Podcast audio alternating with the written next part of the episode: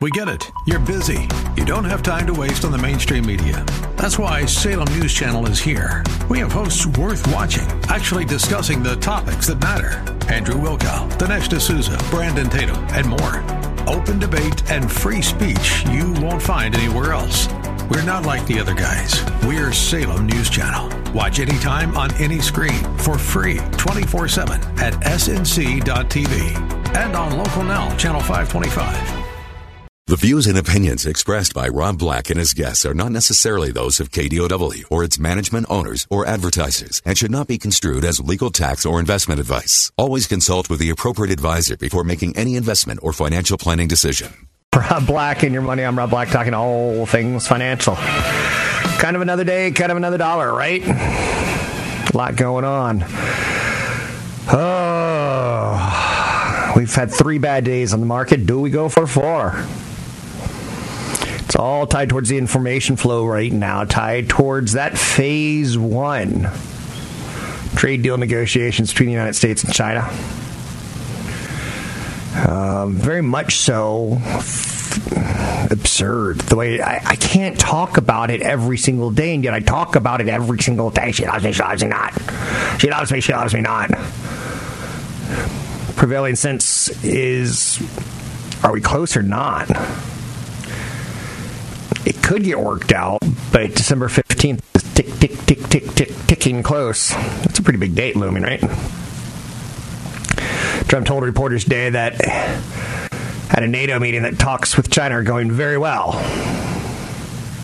Keep in mind, he just canceled his last uh, press conference of the day because things aren't going so terribly well with the other countries and how they're playing with their NATO conversations. Oh boy, right? The ADP employment report, probably, no, I'm not going to say the most important report. But these Thursday and Friday reports, especially at the start of the month, tend to give us kind of a feeling of where we stand on our economy based on jobs. Very few people work and say, ah, I'm just going to save 100% of my paycheck. So when you work and you get a paycheck, you tend to spend it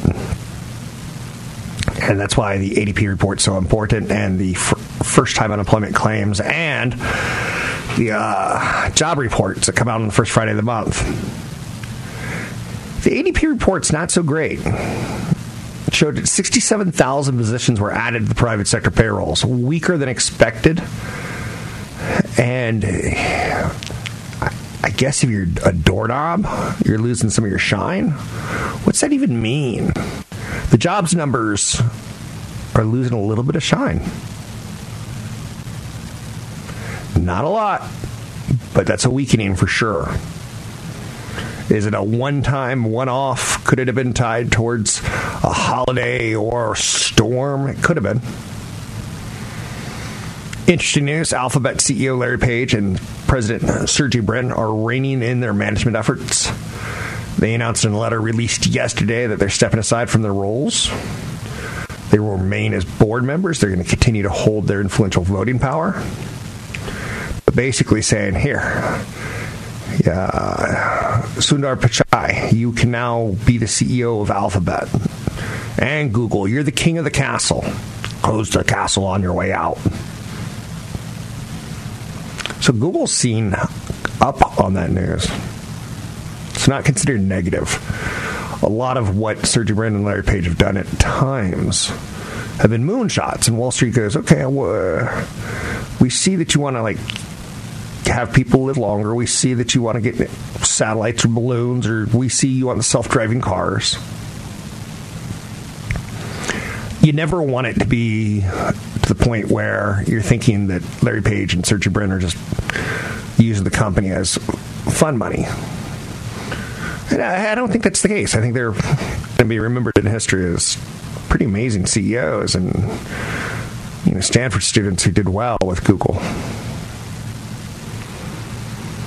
So, OPEC is in the news yet again, which is kind of nice. It's kind of nice shaking off a little bit of the Trump China conversations.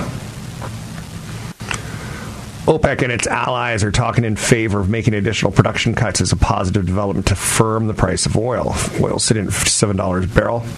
Oil hasn't been a big story on the show for over a year at least. Oil's very, very interesting. I've seen it as low as $15 a barrel in my lifetime of investments. And I've seen it $150 a barrel. That's a pretty wide range historic. I'm not going to say historically, but I think the norm or something that we're pretty comfortable with is oil in the 40 to 60 dollar barrel range. When it's a little bit cheaper, we feel like, ooh, that's a relief.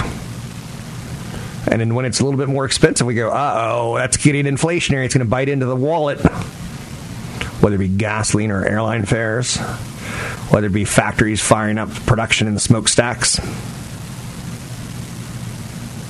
bump in oil prices could give a bump to energy sector stocks. Okay. I'm good with all this. 800 516 1220 to get your calls on the air. Again, I think the true economic data out there today that's slightly negative is private payrolls increased just 67,000 in November. Expectations were for 150,000. So That's a pretty big mess. 800 516 1220 to get your calls on the air. Anything that you want to talk about, we can talk about money investing in more. We can talk about the executives leaving Google and that historic precedent. We all age out at some point, right? And Google stock has done pretty darn well if you were an investor early on. Oh, I feel a little bit like the yo yo of the China story continues to play out, right? One of the websites that I highly recommend that you visit if you have kids and you haven't visited a college planning website yet, you should consider it. There's a good website called savingforcollege.com. It's savingforcollege.com start early and dutifully contribute to your children's 529 savings plans might find it a tall order to fund the full price of college. Um, it's not easy. It, you know, if you haven't started saving for college by the time the kid's six or eight or nine, you're probably not going to have enough saved to say, okay, you're going to college for free. It's on dad. I didn't pay off all my college debt I didn't have that much college debt. I, I was a student and I was an athlete and I was good, good enough that I didn't have to like, you know, I didn't go in massively in debt. You know, of my debts were uh, voluntary. Right now, in-state tuition plus room and board at four-year public institutions about twenty-two thousand dollars. The annual tab grows to fifty thousand dollars at private universities if you're at a prestigious school, you're talking $70,000. So do those numbers times four, and you're talking 80,000 to 280,000. And growing every year, right? That's something I was thinking about on my drive in today from work, or drive into work, was children in colleges and how you don't get a lot of bang for your buck if you just go to figure it out I was listening to an interview with Hillary Rodham Clinton this morning, and uh, she was a Yale student, and you know it was kind of funny to hear the interview. Was she had a gruff dad and probably not terribly rich, and to have a daughter go to Yale, it's almost like a meal ticket. It could be back in the day. So we'll talk about paying for college, but again, every parent should have a basic idea, and you can set up a, a college saving program called uh, UPromise, upromise.com. It'll link to your debit cards, and it'll throw a little bit of money in. I don't think it's going to solve your problem, but it's a start. Savingforcollege.com is another start so that you can kind of start putting, your hands around a very big ticket purchase in your life. You can find me online at Rob Black Show, Twitter Rob Black Show, YouTube Rob Black Show. That's savingforcollege.com. And I would say, again, if you have any kid and you're thinking about them going to college, start brushing up a little bit sooner than later. A lot of answers at savingforcollege.com. I'm Rob Black, talking all things financial. Catch Rob Black and Rob Black and Your Money live on the Bay Area airwaves, weekday mornings from 7 to 9 on AM 1220 KDOW and streaming live on the KDOW radio app or KDOW.biz. I don't know what retirement exactly looks like. I have enough money so it's funny that that's probably the most important you know factor in can you retire. I don't think I'm going to live to 100. I'm just not that guy. I don't sleep well. Um, I'm a little overweight, not massively, but it adds up, I'm assuming, right? So I have enough money to retire, but I also have a tough time spending money. You know, I talked about a couple apps, and let's talk about, you know, a new one, not a new one, but let's talk in depth about this one Robinhood. Robinhood is a free stock trading app, and if you haven't noticed, TD Ameritrade and Schwab and every major brokerage has cut fees to zero on transactions of stocks. They want to get you in other ways. They want your cash, they want margin loans, they want credit cards sent to you. There's ways to, to milk you, so to speak. It doesn't have to be on the $400 trade. When I got in the industry, a trade was $400. So when I'm coming out of college and working two jobs just to get by and uh, to get my own rent and things like that done, when one of the very first companies that I looked at was called, a company called HBOC, and it was a healthcare management company. And that whole industry consolidated heavily with healthcare reform during the Clinton years, and I made a good amount of money on HBO. It's called HBO and Company. I do believe, and it just shows you after 25 years, your mind starts to forget things. I do believe their CEO got into a little bit of trouble after I sold the stock, which was like lucky. There's sometimes when you buy stocks where you get lucky, whether it be on the upside or on the downside. You should never get smart about it. Um, if a company CEO does something terribly offensive, whether it be an affair or stealing money from the company or dying. I once had a stock, I didn't own it, but it was a stock I was following that day. That um, the news was the CEO had a heart attack on an airplane, and the stock had already fallen before the plane had even landed. Wow. So when I got in the industry, commissions were ridiculous. Some people would use words from the 90s like redonkulous. So when I bought HBO for the first time, I had to save up $10,000, but I had to save up $10,400. The $400 was brokerage commission. The 10000 was the amount of stock that I got in the company. The stock, I became an owner in the company. And I treat it like that. I don't go in and fire people. I don't, but I, I, I try to look at it as, is this a company I want to own? So Robinhood has really disrupted the stock brokerage commissions world. And I think it's a good thing. I met the founders probably about four, four or five years ago. Four or five years, vert, vert, vert, vert. Um, probably about five years ago. Um, 2000, maybe four years, 2016, early 2016. So, Silicon Valley startup called Robinhood. It's got 10 million accounts, and it's grown rapidly from a million subscribers um, to where it is today at 10 million plus. It's got a 7.6 billion dollar valuation, and it's just two guys who said, "Let's make trading free." So that the premise is me and Zachary can go get a pizza today for lunch. And Zachary goes, Rob, I got this idea. I think Apple's getting into the pizza business. I'm like, oh, Apple's getting into pizza. That's going to be big. And let's buy stock now. And, and before we even settle our tip with the waiter, zing, zing, zing, zing, zing, zing. We just bought 100 shares of Apple or something. It's a little broker for action on any stocks ever mentioned. But you get the idea, right? Robinhood has, as the app, it's ultimately attained its growth while disrupting the brokerage industry. And even though they have a market cap of you know seven billion dollars right now. Do you know the damage they've done to the market cap of TD Ameritrade and Schwab and Fidelity by killing one of the ways these guys made money? Commissions. Uh, it's been a crazy 20, 25 years on Wall Street, seeing commissions dwindle from 400 bucks down to zero. And for the record, the four hundred dollars to buy a stock was one of the big barriers to entry, where the wealthy truly had an advantage on you because you saw that you saw that as the average person as sticker shock. I won't pay four hundred dollars for this. I'm paying that straight to the. Two hundred went to the broker, and two hundred went to his firm. It was in your head, right? Um, co-CEOs of Robinhood, and for the record, talking about immigrants who disrupt things whether it be Larry Page and Sergey Brin, the founders of Yahoo, the founders of Robinhood, Baiju Bhatt, and Vlad Tenev.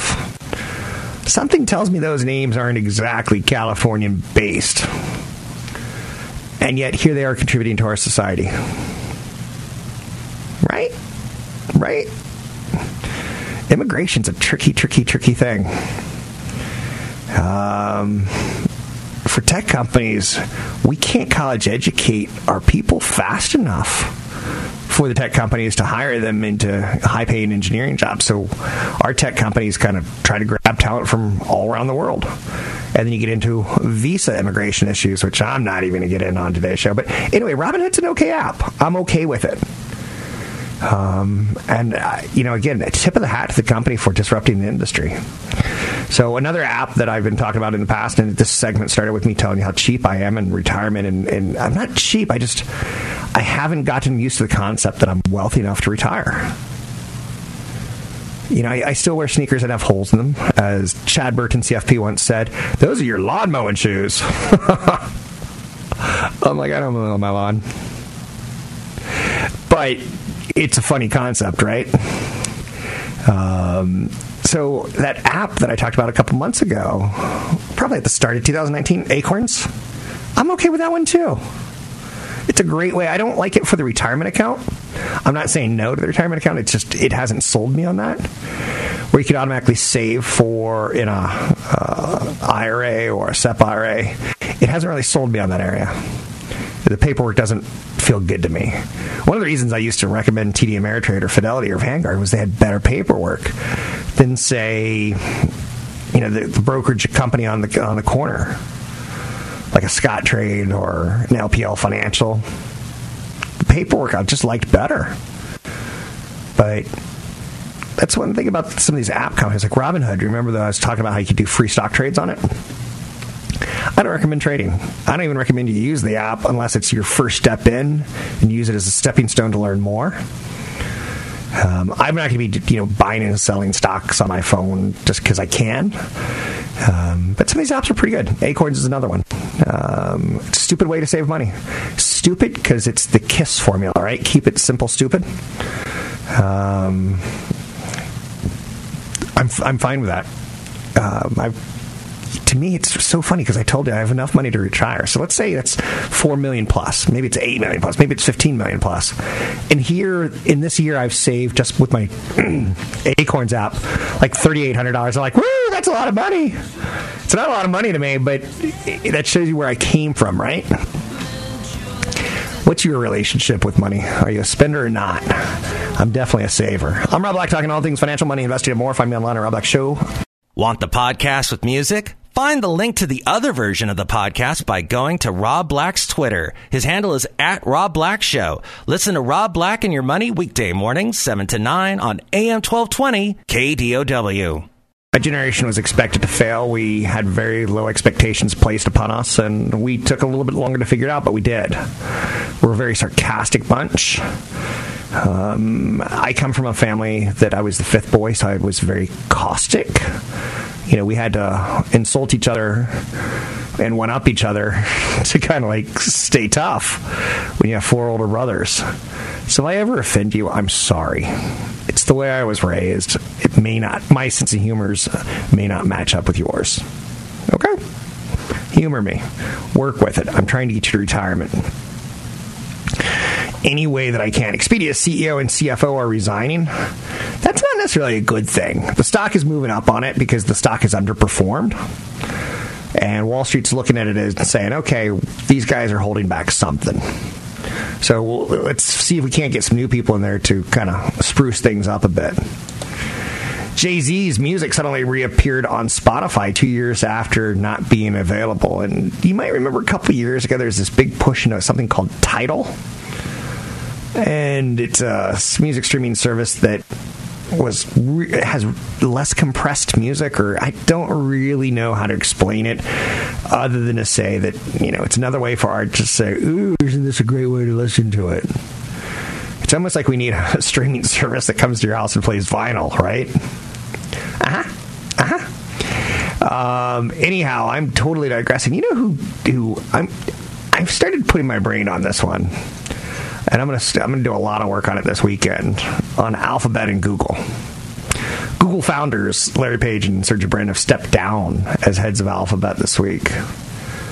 And if you go back in history, and I'm not going to go to the starting of the company, but they did some interesting twists along the way. So obviously, the first time I Googled someone was kind of a hilarious moment. I was doing a shoe called Stock Talk. And there's a woman named Tiffany Shlain who does the Webbies. Now, way back when, she was probably a 25 year old San Franciscan technology enthusiast who, you know, kind of acknowledged that, you know, the Deb Deb sites or the dot com sites, some of them were really good with Flash and some of them were really bad static brochures. So she put together something called the Webbies and I was fitfully embarrassed when I'm interviewing her. I'm like, "Hey, who's who's nominated for the best financial website?" kind of thing. She didn't say, "Certainly not you," but during the interview, I said, "Hey, Tiffany, I just googled. I, I, I said I just pulled you up, and um, I, did, I didn't expect the head of the Webbies to be a 25 year old, young, fresh, happy looking, you know, San Franciscan." I, I, was probably flirting, right? And she said, "You just googled me." I was like, "Wait, wait." I am at Google, and I didn't realize that Google had an action verb tied towards it, right? So Larry Page and Sergey Brin brought the action verb of Googling someone. But along the way, they developed a concept called Alphabet, which they give a lot of credit to Warren Buffett and the way he has set up his business. Warren Buffett doesn't own Geico by himself. He owns it through his company called Berkshire Hathaway. So Berkshire Hathaway is a collection of, of other companies, whether it be Geico or um, an insurance, uh, his real estate companies. It's it's various companies. So it's kind of a mutual fund of companies. At Alphabet or Google before they were Alphabet, Google was making tons of money, but they're kind of a one trick pony. And Wall Street said, "Hey, what happens if, if search goes away?" Good question. So Google had to start diversifying, and, and since they're making so much cash, they're like, "Let's come up with Alphabet, and we'll put Google inside of it." But we'll also put a company called DeepMind inside of Alphabet, and a company called Waymo inside of, of, of Alphabet.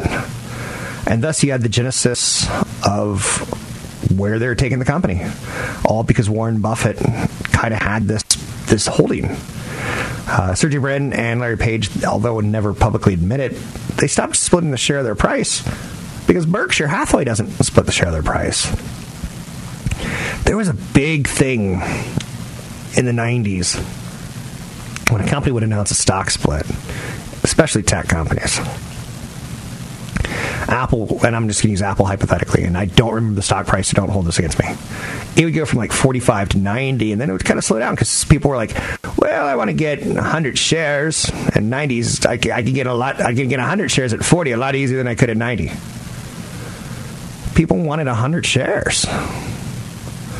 So Apple would split the shares three for one, and you know everyone got diluted. More shares were created.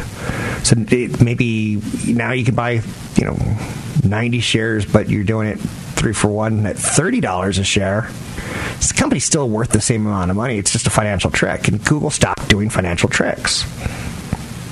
And I like that. It's consistency, and it's saying go for the long term. But when you look at Berkshire Hathaway, talking about two different companies between Alphabet and Berkshire Hathaway, Berkshire Hathaway owns things like Geico and Dairy Queen and See's Candies, which I don't shop at See's Candies because I find it kind of humiliating. I know you're saying, really? I don't like jobs that make their employees dress up in funny costumes. I'm okay with a waiter and waitress being forced to wear black. That I get it. That's fine. But when you make them wear bows from like the 1910s, I'm like, that's just weird. I feel weird going to that store. But anyway, digressing. Oh, another company that uh, Berkshire Hathaway doesn't own completely but has a big holding is Coca Cola. So Alphabet kind of drew some inspiration from that.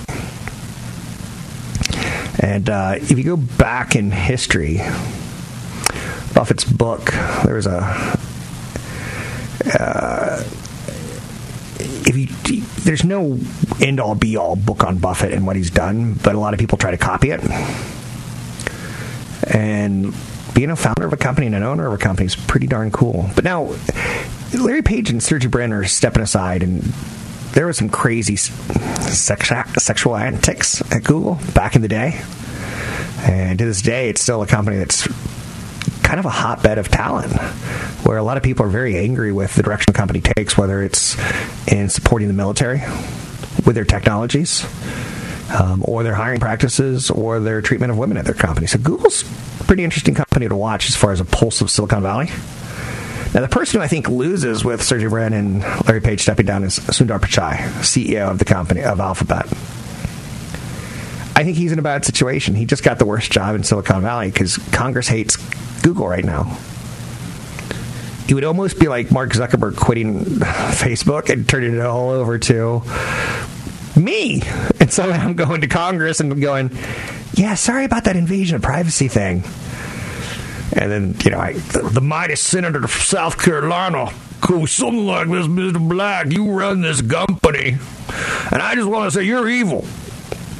So the new CEO, not the new CEO, but he's been the CEO and he's experienced. But and Larry Page and Sergey Brin, they've disappeared. Um, some of them are, sometimes they're not showing up to board meetings. Uh, sometimes they're on islands, all hands meetings with them, all hands meeting without them. But Chai now is in charge of focusing on you know what's he going to do with money losing bets of the company, what's he going to do with Congress um, he's kind of going to be in the hot seat. He's going to have to convince people of his vision because so far it's been Larry Page and Serge Brin. Um, again, remarkable that all three of these people were born on foreign soil and dominate what they do in the U.S. as far as executives go. And I think that's wonderful. So, Google's employees are openly revolting over the company's handling of sexual harassment and controversial executives like Miles Taylor. Um, he was the former Department of Homeland Security chief who defended Trump administration's Muslim travel ban. So, Google's not the best job in the world right now, but maybe it is. I don't know. 800 516 1220 to each calls on the air. It's 800 516 1220 to each calls on the air. The big story of the day, in my opinion, is the jobs report. Not a great number. Um, as far as private sector, again, I know you know this, but let's walk through it slowly. There's private sector jobs and there's public sector jobs. And in the end, you want to see the private sector doing really, really well because the public sector comes from our tax money. Um, I would probably, I don't know if I even want to say this out loud. I'd probably consider myself a libertarian on some levels because I, I think our government's too fat. And I don't think it does a great job. I grew up, part of my educational years were in Washington, D.C., and I can tell you, I just don't think the government is, I don't think they hire the best people sometimes, and I, I think there's big budgets, and I, I, think some of them get misappropriated, and I think there's a lot of job security. So to me, private sector jobs are a better litmus test of the health of our economy. Because in the private sector, if you don't do a good job, you get fired in a government job, sometimes you don't get fired. It's very much so like a union at times. It overly protects their employees. 800 516 1220 to each calls on the air. Anything you want to talk about, we could talk about. GoPro's bouncing around that $5 level. I'm not interested. What's your area where you're just not interested? For me, stocks under $5 don't interest me. I tend to think that they're there for that for a reason. Wow, yesterday I talked about Luckin Coffee. Today it's down 6%. That's bad luck. I don't own it, but I'm interested. So maybe that's a good opportunity.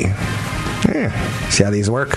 I'm Rob Black, talking all things financial. Find me online at Rob Black Show, Twitter, Rob Black Show, YouTube, Rob Black Show. Don't forget, there's another hour of today's show to listen to. Find it now at kdow.biz or on the KDOW radio app. Talking with CFP Chad Burton yesterday about the economy, about the presidency, about the 2020 elections. I find Chad to be very insightful in trends of financial planning. And I find him to be very good at explaining financial planning issues that are complicated. It's bringing the king. Now, Certified financial planner, Chad Burton. Let's welcome in CFP Chad Burton, New Focus Financial. You can find him online at newfocusfinancial.com. He's a financial planner. World of investing can be complicated. Bonds, bond funds, corporate bonds, junk bonds, convertible bonds. It's pretty intimidating stuff. Chad, what do we need to know about funds of bonds? Um, well, I think the first thing you need to know is that my preferred tactic when it comes to bonds, when interest rates are steady or going down, is to be able to ladder a bond portfolio where you actually can buy individual bonds, especially in retirement. That way you take, you know, if you have 30 to 50% of your portfolio going into bonds, you would take maybe a, you know, ladder it out and buy bonds that mature in five years, 10 years, 15 years. And so that every wait, every five years, you have a kind of a tranche of money coming due that you either use to replenish your safe money or go out longer and get a higher rate of return. That's not where we are in this economic cycle. We're extremely low interest rates, historically low rates.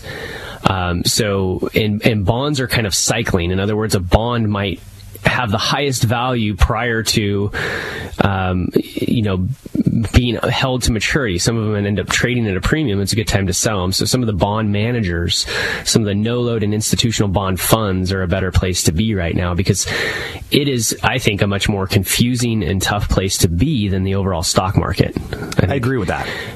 I, I, and I think most people in the financial industry agree that bond traders, really good bond traders, tend to be a bit smarter than really good stock traders. I think um, that's, I think that's true because I always call the bond market smart, whereas the stock market's kind of reactionary. Yeah. Um, and, and, there's just different things that occur in the bond market that you have to keep an eye on versus just, hey, let's analyze the company. Are the revenues growing? Are the profits growing? Things like that. So anyway, so there's, there's, you know, bonds that are out there. There's basic bond funds. There's, there's U.S. government bond funds. There's Ginnie Maes, which are mortgages. There's corporate bond funds. There's high yield bond funds, which we all have to remember. Those are called junk bonds, really. That's what they used to be called, where they're companies that don't have that great of credit, but now they're just called high yield bond funds. So everybody's flocking to them because they pay higher rates of return.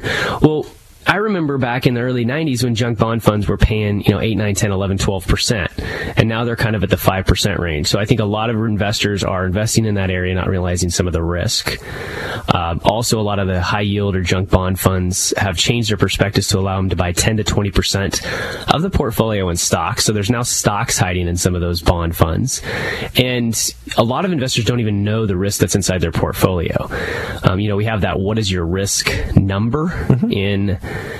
at our website, newfocusfinancial.com. And, and that's kind of a way to start the process of what is your true risk number? What is your risk tolerance when it comes to dollar values and being able to perceive what 10% down versus 10% up really looks like based on your portfolio value. And then we can actually compare it to your existing portfolio. Um, the kind of bonds that I like now are what's called unconstrained bond funds because the bond market is all over the place because of geopolitical events, because of currency events, uh, because of mortgage supply and demand. And there's different things. Um, we've even seen short periods of time where, even though there's no inflation right now, where Treasury inflation protected bonds sold off too much and created a value. So we're using some unconstrained bond funds where the manager not only has the ability to kind of go anywhere and find some good deals, but they also have the ability to hedge against interest rates movements. Um, and those tend to not be great for long term holds, studies have shown.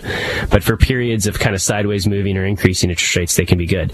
So I look, them, look at them as maybe three to five year holds, for example. I have some of my bond position in global bond funds where they're where uh, buying sovereign debt of different nations, and the manager has the ability to decide whether or not they want to hedge against that nation's currency. For example, um, recently, um, you know, for dating this, recently we were talking about with one of the global bond managers that they think the peso is undervalued, for example. So they're buying some of the uh, Uh, bonds from you know, in, in, Latin America, I guess you could say, but uh, also buying the currency there, which is, but in other nations, they don't like the currency because the dollar's going up.